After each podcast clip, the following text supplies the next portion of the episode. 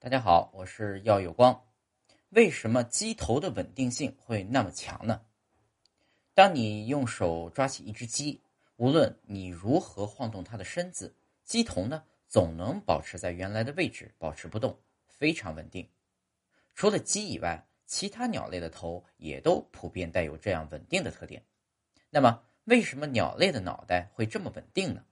难道人的脑袋稳定性还不如鸡吗？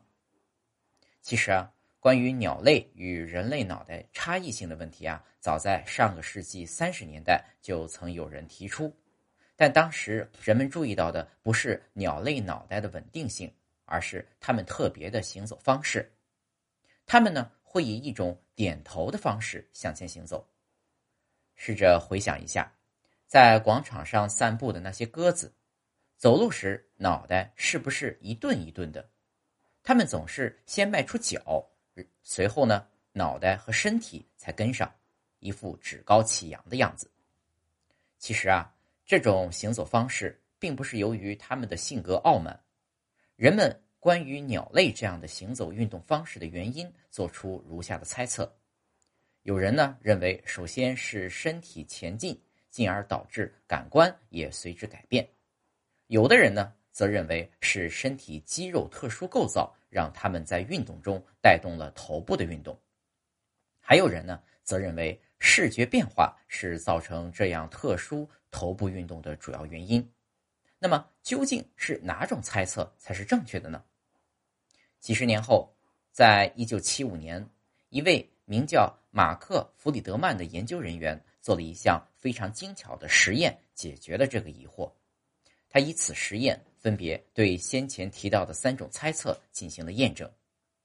他给鸽子制作了一个箱子一样的装置，这个箱子可以在固定和移动状态间切换。通过这个装置上安装的电视屏幕，鸽子可以看到周围的环境。他首先呢给鸽子看不变的场景，然后以足够刺激鸽子其他感受器官的状态来移动箱子。但是鸽子的视觉并没有发生变化，即鸽子的头没有移动。之后呢，他把箱子底下凿开，让鸽子可以在里面随意走动，但是通过屏幕看到的场景不变，鸽子会随着箱子移动而身体跟着动起来，但是头还是没有动。最后啊，他把鸽子固定住，但是屏幕上鸽子看到的场景开始变化，这时。鸽子的头开始动了。后续呢，也有其他研究者用跑步机等设备对这个实验进行了再次验证，得到了与之相似的结果。因此，人们得出结论：鸽子头会动，是因为视觉的变化。这时呢，让我们来回想一下最开始的问题：为什么鸡头可以这么稳？经过研究者的假设和实验验证，我们大概可以得出如下的结论。鸡头稳定的原因是鸟类需要一个稳定的视觉图像，因此啊，它们根据收到的视觉信息的变化来调整自己的脖子和头部，以此达到一个比较稳定的视觉。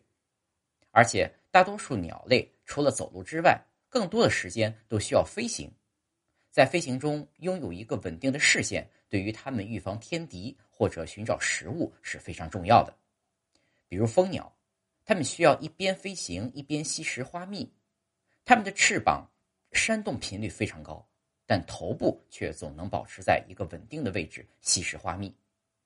在对蜂鸟和其他鸟类的大脑脑区进行的对比中，研究人员发现，关于控制视觉反应的脑区，蜂鸟要远大于其他鸟类。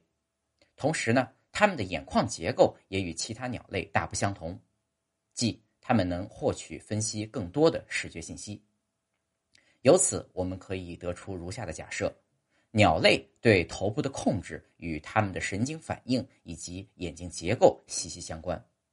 那么，人头不如鸡头吗？鸟类的脑袋的稳定性确实很让人惊讶。那人类的呢？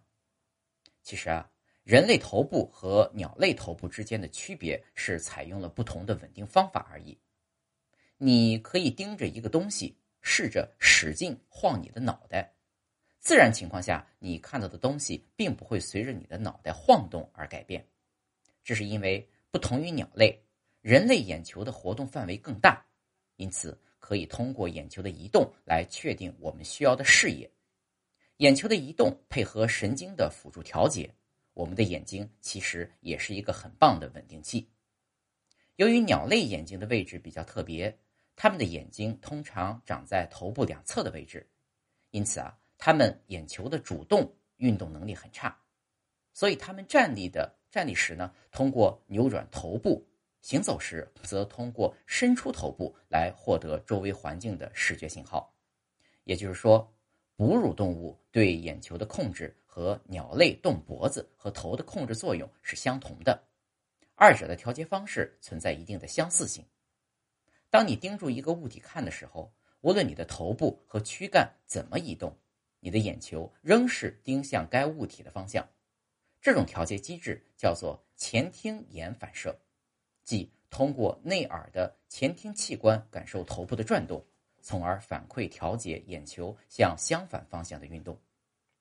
事实上。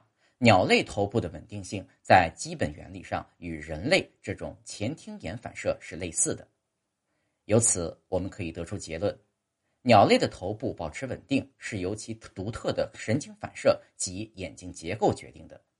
这种调节方式与人类的前庭眼反射类似，并无优劣之分。自然界的各种生物由于各自生存环境和生活方式的不同，进化出了各种形态和习惯。很难定义孰优孰劣，这都是自然选择的结果。